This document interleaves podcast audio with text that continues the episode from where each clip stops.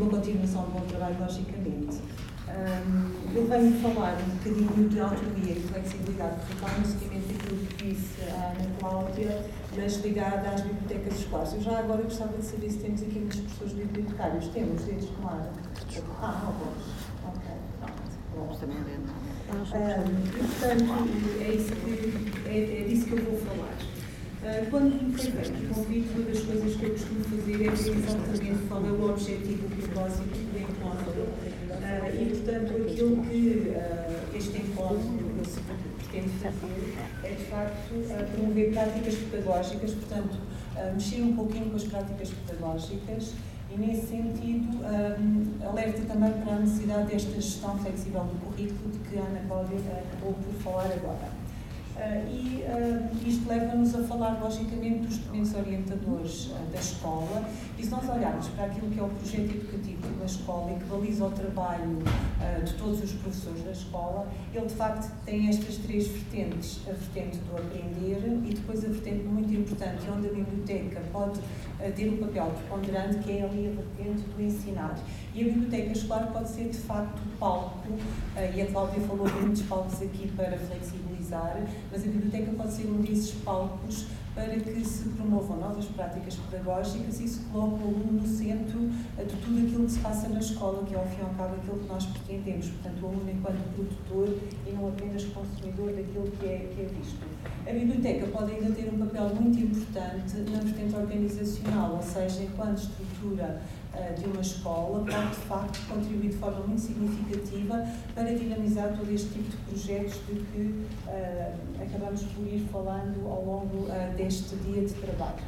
Depois, quando olhamos para o projeto de autonomia e de flexibilidade curricular, vemos que, de facto, o grande objetivo é esse mesmo, é melhorar as aprendizagens dos alunos, não é? E quando falamos de aprendizagens, não falamos de resultados, de números, mas sim da qualidade das aprendizagens. E sabemos que, um, para que isso aconteça, o professor tem que assumir este papel de ser gestor do currículo. E para ser gestor do currículo, ele tem de dotar-se dos parceiros, de todos os parceiros que possa e que consiga. É? E, ao fim e ao cabo, se nós virmos os casos de sucesso nas bibliotecas escolares e nos agrupamentos, os, o sucesso vem exatamente disso, disso mesmo, é de as pessoas trabalharem de forma colaborativa e contarem uns com os outros, porque sozinhos, de facto, não conseguimos fazer este caminho. Uh, e, portanto, isto implica que o professor comece a tomar decisões, decisões diferentes, que ele organize o seu espaço e o tempo de forma também diferente uh, e, portanto, que utilize novas formas e novas metodologias. E como é que a biblioteca pode, de facto, fazer isso?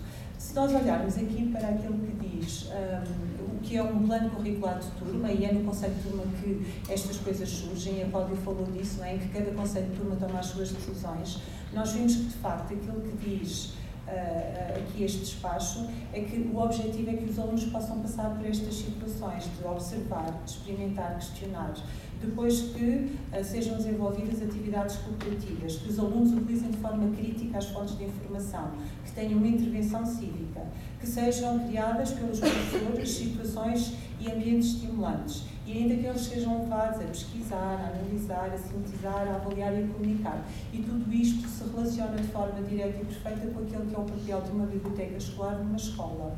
E, portanto, a biblioteca pode, de facto, ter um papel muito importante e ajudar na construção destas metas do projeto educativo, dos projetos curriculares de agrupamento. Depois, e aqui uh, uh, é engraçado porque a Cláudia acabou por falar disto também, ou seja, quando nós estamos a trabalhar, quando começamos a trabalhar, os conselhos de turma têm de facto partir deste, diagnose real e não aquilo que nós achamos, mas é de facto aquilo que é uh, essa realidade. Depois, tendo em conta os pontos orientadores que balizam a nossa ação, uh, definir então qual o caminho a seguir. E no caminho a seguir não podemos esquecer esta natureza transdisciplinar das aprendizagens, este sentido crítico, este aprender a comunicar, aprender a colaborar e que nós sabemos que o mundo atual exige que quando os alunos vão para o mundo do trabalho é exatamente isto que nos pedem, são estas aprendizagens é este saber, é este aprender ao longo da vida. E a aprendizagem formal, aquela que a escola dá, tem que se associar sempre à, aprendizagem informal, porque nós sabemos também que grande parte daquilo que sabemos foi, foi feito através de aprendizagens informais, o mesmo se passa com os nossos alunos, estão sempre muito em contato com, uh, com o informal. Que implicações é que isso tem então para nós? Tem então este de nós sermos os gestores do currículo, nós é que vamos fazer o desenvolvimento curricular, nós docentes. E temos, de facto, a flexibilidade curricular, dar-nos hum, autonomia para fazer isso. Agora, como é que eu vou fazer isso? Não consigo de facto fazer sozinha, portanto, nós temos que pensar cada vez mais fora da caixa. E pensar fora da caixa é muitas vezes corrermos então da biblioteca escolar, porque muitas vezes aquilo que se passa é que nos esquecemos que a biblioteca escolar já não é aquela, aquelas quatro paredes com livros em estantes organizados por classes da CDU. A biblioteca está cada vez mais fora da sala de aula. E é essa a biblioteca que nós preconizamos e que achamos que faz sentido no mundo tal como ele está. Portanto, é uma biblioteca em que uh, está onde é necessária e uh, que promove esta cultura do saber da escola, promove esta cultura do aprender a aprender. E é isso que uh, nós preconizamos, para além de ser também uma forma de conseguirmos assegurar esta igualdade de oportunidades a todos os alunos. Portanto, é importante que a biblioteca se assuma enquanto este espaço diferenciador. Se virmos aqui esta definição que é feita por uh, Caldwell diz que as bibliotecas na era digital não são avaliadas tanto pela dimensão da coleção, mas mais pelo efeito que os recursos a que é possível aceder têm nos utilizadores. Isto é, no caso das bibliotecas escolares, da dimensão do efeito que têm na melhoria da aprendizagem, o quanto influenciam e apoiam a educação e a preparação para a vida. Mede-se por isso pelos serviços que prestam aos utilizadores. E, de facto, eh, é engraçado as pessoas bibliotecárias que estão aqui andam neste momento a responder ao modelo de avaliação e os professores bibliotecários que eu acompanho têm dito que o número de utilização de livros na biblioteca escolar é quase nula é quase inexistente. Ou seja, os alunos vão para a biblioteca, mas já não utilizam aqueles recursos em papel. Porquê? Porque eles têm, de facto, o mundo na ponta dos dedos. E quando muito utilizam os seus smartphones para pesquisar informação aos computadores. E a biblioteca tem que ir crescendo e tem que se ir adaptando a esta nova realidade.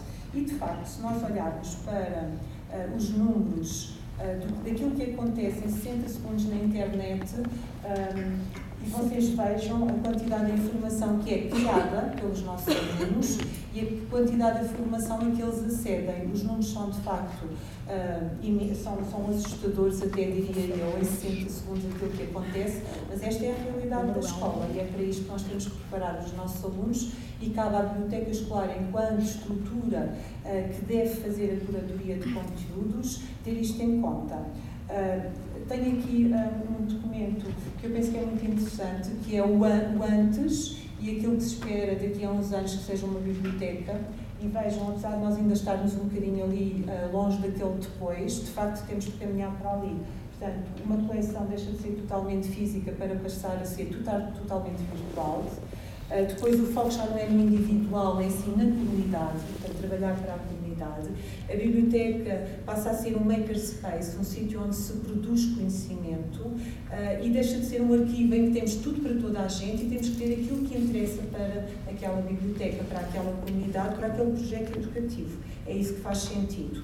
Depois a aprendizagem passa a ser vista como um processo, e nós sabemos isto cada vez melhor. O conhecimento, nós sabemos isto, é cada vez mais subjetivo e provisório. Aquilo que hoje é uma grande inovação, daqui a dois anos já não é, e portanto esta nossa inteligência está baseada na rede de conhecimentos que eu crio. E a biblioteca tem que criar esta rede e fornecê-la, facultá-la a alunos e a professores. Depois, Uh, temos então a necessidade de ter o professor bibliotecário e, e, às vezes aquilo que eu costumo dizer é que na escola uh, as pessoas têm que estar cientes que a pessoa que é mais capaz de fazer esta gestão, esta curadoria de conteúdos é o professor bibliotecário, porque tem formação para isso. E, portanto, é o professor bibliotecário uh, que pode ajudar os docentes a fazerem o quê? A transformarem, como diz o Mário Cortella, que fala do tsunami informacional, mas diz que essa informação nunca é cumulativa, não é? O conhecimento é seletivo e é esta seleção, selecionar, transformar a informação em conhecimento, que é muito importante e que a escola tem de ajudar os alunos a fazer e a biblioteca pode de facto dar um grande, um grande incentivo, uma grande ajuda. Depois temos aqui uma citação uh, que nos diz que o curador, que é, e é este o papel do professor bibliotecário, é o de, está em inglês, uh, mas aquilo que diz ali é que é o de procurar, agrupar, organizar e depois partilhar a informação. E procurar a informação adequada para aquela escola, para aquele agrupamento de escolas e organizá-la de acordo com aquilo que são os projetos dos conselhos de turma, por exemplo, ou aquilo que é uh, o projeto educativo daquele agrupamento. E, portanto, este processo de curadoria é algo que já vai preocupando a rede de bibliotecas escolares. Eu aconselho-vos a consultar este documento que foi lançado ano passado pela, pela rede de bibliotecas escolares, que se chama Bibliotecas Escolares, Gestão, Desenvolvimento e Curadoria, e que fala exatamente dessa necessidade de termos de, de fazer esta reunião de recursos de acordo com as matérias uh, que fazem sentido. Portanto, a biblioteca está a mudar tanto como está a mudar a escola, não é? E, e de facto temos que ir por aí.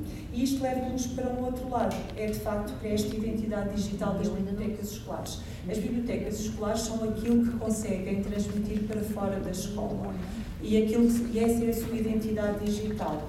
Eu trago-vos aqui, a título de exemplo, a identidade digital uh, da RBE uh, e aproveito para vos uh, deixar aqui a definição desta identidade digital que foi feita pelo meu colega Jorge Bosch e diz que de facto é este conjunto de canais de forma interessada e organizada visa partilhar nas comunidades um, aquilo que diz respeito e aquilo que faz sentido para determinada comunidade. No caso da, da identidade digital da RBE, um, e penso que aqui quase todos conhecerão, portanto, vai desde aquilo que é o vídeo, uh, através de um canal no YouTube, através do, do áudio, através de um canal de podcast, e depois temos as redes sociais que são importantíssimas para fazer esta partilha, ou temos então também plataformas uh, como, por exemplo, o Saco Campos, e depois uh, materiais que são guardados e podem ser acedidos facilmente através do blog da RDE e que estão disponíveis numa, numa drive, na, na box neste caso. E, portanto, cada biblioteca tem que pensar a sua função e a sua missão da escola, tendo em conta uh, a sua a forma como se posiciona exatamente no digital. Porque nós sabemos que os alunos vão à procura daquilo que está no digital. E, portanto, essa é a missão da escola. Depois, e como eu sei que, uh, de facto, aquilo que interessa, uh, aquilo que interessa às pessoas são exemplos muito práticos, eu trouxe-vos dois projetos que penso que são muito interessantes. Uh, um, um, projeto que é de uma zona também do interior de Portugal, do Alto Alentejo, e que se chama Com Raízes, Uh, e que teve uh, o dom de conseguir mobilizar não só um agrupamento, mas vários agrupamentos em torno do currículo local. Como sabem, o Alto Alentejo é muito rico em património e, portanto, aquilo que nós conseguimos fazer a partir da biblioteca foi criar um projeto que pretendia uh, fazer. portanto, partindo do, do currículo local, pretendia levar os alunos a fazer aprendizagens. Uh, portanto, os conselhos envolvidos foram Alter do Chão, Castelo de Vinte, Gavião, Nisa, Barral e Ponte Sor, e aquilo que foi feito foi um repto que foi lançado em Conselho Pedagógico e que foi, uh, e que foi aceito de forma muito perentória por, pelos professores, pelos diretores dos agrupamentos e que deu origem a este projeto. Portanto, a biblioteca as, as bibliotecas escolares surgiram aqui como um ponto de partida para o projeto uh, e que depois foi desenvolvido. Eu vou-vos mostrar, depois vou deixar a apresentação, vou-vos mostrar só muito rapidamente aquilo que foi feito. Por exemplo, em Alter do Chão foram envolvidos alunos do décimo ano e foram envolvidos os docentes de História e de Filosofia e foi feita a produção de um vídeo. Depois os vídeos estão disponíveis aqui se quiserem ver. Por exemplo, uma escola profissional, de, também de Alter do Chão, uh, eles foram envolvidos alunos da os alunos de Alter do Chão não são dali, portanto, são miúdos que vêm de outros pontos do país e, portanto, eles não têm conhecimento do, do território nem do património. Então, aquilo que fizeram foi, foram entrevistar pessoas mais idosas e fizeram, a partir daí, uma recolha daquilo que é o património de Alter do Chão. Foram envolvidos alunos do oitavo ano, uma turma de CEF, e décimo ano na área da agropecuária. Depois, por exemplo, em Castelo de Vide, que é, uma, é um agrupamento que tem uma disciplina, por exemplo, que se chama, no oitavo ano, chama-se Aprender com a Biblioteca Escolar, uh, e aquilo que eles fizeram foi envolvendo a biblioteca escolar, foram ao sexto ano e envolveram as disciplinas de português, educação visual e educação tecnológica e fizeram a pesquisa então do património e depois criaram textos, adivinhas, Uh, e depois então, temos aqui acesso aos Padlets do trabalho que foi feito pelos alunos e a reprodução dos, dos documentos. Uh, todos os professores, e se virem aqui, este, portanto, isto foi feito pelos professores, não foi feito por mim, logicamente, mas todos dizem que este é sobretudo um pretexto para trabalhar de forma colaborativa com os docentes e envolver os conselhos de turma em torno de algo que faz sentido para os docentes, porque estão a trabalhar o currículo, e também, logicamente, para os alunos. Depois, outro exemplo também, o Crato. Ah, no Crato, ah, este agrupamento trabalha de uma forma um bocadinho diferente. A biblioteca está no centro de, de, dos DAC e aquilo que a diretora faz é, à quarta-feira de manhã, os alunos estão a trabalhar em DAC, mas não estão a trabalhar por disciplinas, estão a trabalhar por interesses. E a Cláudia também falou aqui num exemplo de, de, que é mais ou menos isso, ou seja, os alunos escolhem o tema e podem estar alunos do terceiro ano com alunos do sétimo ano. E a experiência é muito interessante e parte também da biblioteca escolar e foi a partir daí que surgiu aqui o património com raízes. Uh, o projeto também está muito engraçado, portanto, aqui trabalharam alunos do primeiro, do segundo e do terceiro ciclo e trabalharam também, logicamente, o património do Crato. Depois, uh, em Gavião, pegaram nos Objetivos do Desenvolvimento Sustentável e trabalharam também uh, com, com, todas as disciplinas. A biblioteca foi a fomentador, portanto, fomentou aqui as aprendizagens em torno das, das diferentes literacias. Uh, depois também podem ver o projeto. Marvão, logicamente, foi trabalhar aqui a questão uh, do património que tem, portanto, os alunos fizeram as visitas, fizeram depois o trabalho e a pesquisa de informação com o apoio da biblioteca escolar e depois criaram maquetes. Um, e depois, aqui é engraçado porque os alunos conseguiram uh, organizar-se depois num clube, portanto, trabalharam nas disciplinas, mas depois gostaram tanto do projeto que a professora do Clube de Artes uh, aderiu ao projeto e os alunos trabalhavam nos tempos livres para o projeto. Portanto, é engraçada a forma como os alunos depois se envolvem e se motivam. A NISA foi para os Urban Sketchers, portanto, pegou no património de NISA e as turmas de sétimo ano Trabalharam, portanto, aqui o património local, estiveram envolvidas a cidadania e desenvolvimento, a educação visual, a história, uma disciplina que eles criaram, que é a literacia digital, e também com o apoio da biblioteca escolar, portanto, fizeram uh, e conheceram o seu património e fizeram então estes urban sketches.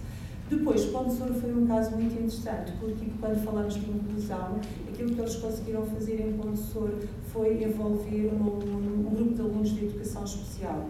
E, portanto, os meninos o que fizeram foi exatamente o mesmo percurso foi visitar a sua cidade, fotografaram, depois trabalharam com a metodologia do trabalho-projeto em colaboração com a biblioteca escolar. E é engraçado porque nós depois tivemos um encontro que foi feito este ano no Crato e os meninos, apesar de, das dificuldades que têm, fizeram a apresentação do projeto e os professores disseram que foi de facto muito interessante a forma como conseguiram levar os alunos a fazer e a ter estas aprendizagens.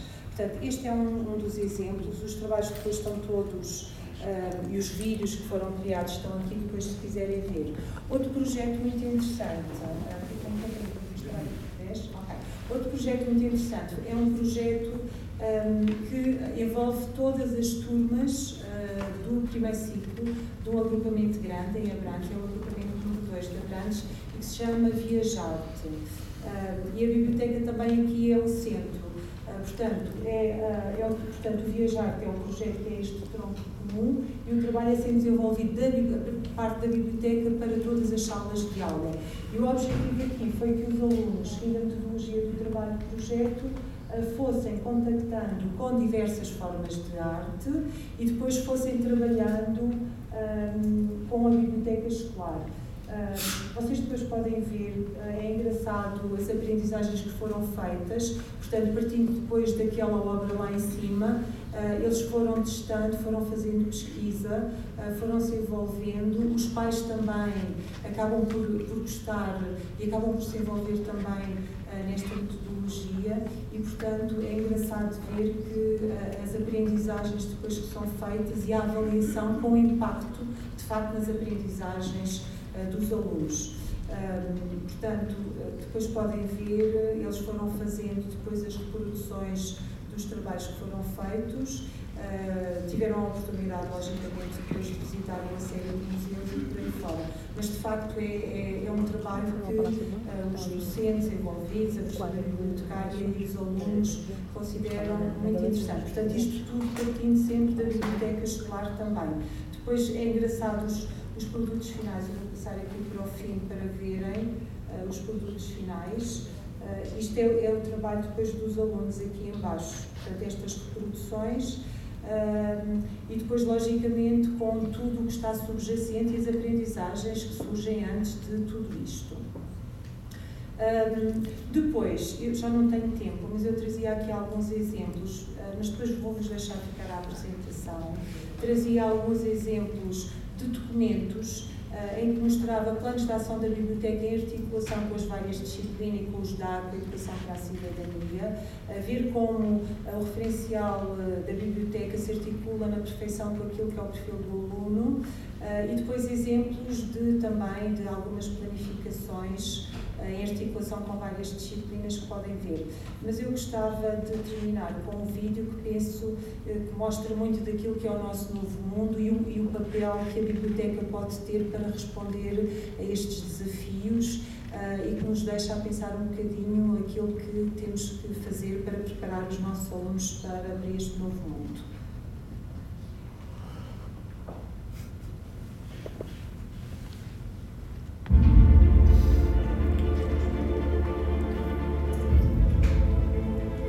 Upon a time, business as usual was often good enough. No more. Where we are going, good enough is dead. In a world where everything is connected, where everything is equally excellent, where performance is reaching perfection, there's only one space left to innovate in you. Right now, you are a central point in the raging tornado of change fueled by digitization, globalization, augmentation, disintermediation, automation. Well, the list goes on. Science fiction is becoming science fact. Think about self-driving cars and computers that can learn and think. The way we work will never be the same. The skills we need will be dramatically different. Winning or losing are now happening faster than ever before. So, what's your response? How will you discover new opportunities in one of the most transformational times in human history? Are you driving change or are you being driven by it? Disruption has become the new normal. With change, it's always gradually that suddenly, well, things really have stopped happening gradually. This change is exponential. Everything that used to be dumb and disconnected is now wired intelligent. Cars, cities, ports, farms, even our bodies will be wired with sensors and will talk to each other. These game changers are also combinatorial. They amplify each other, creating a perfect storm of change. Quantum computing fuels big data. The Internet of Things fuels artificial intelligence and deep learning, which fuels robotics. However, anything that cannot be digitized or automated will become extremely valuable. Human-only traits such as creativity, imagination, intuition, emotion, and ethics will be even more important in the future because machines are very good at simulating but not at being. Yes, robots and software will do some of our work, but this will allow us to focus on things that cannot be automated to imagine change squared, you've got to start engaging more with what might be, not just with what is. Immerse yourself in the immediate future, five to seven years out from today. We need to go beyond technology and data to reach human insights and wisdom. Technology represents the how of change, but humans represent the why. The future is about holistic business model. The opportunity is to be liquid, to learn just in time, not just in case, not single improvements, but complete transformations, not individual systems, but new ecosystems. Humanity is where true and lasting value is created. We will engage, wait, and buy things because of the experiences they provide, because of their transformative power. The future doesn't just happen, the future gets happened. The new way to work is to embrace technology but not to become it. The future is in technology, yet the bigger future lies in transcending it. Let's live and lead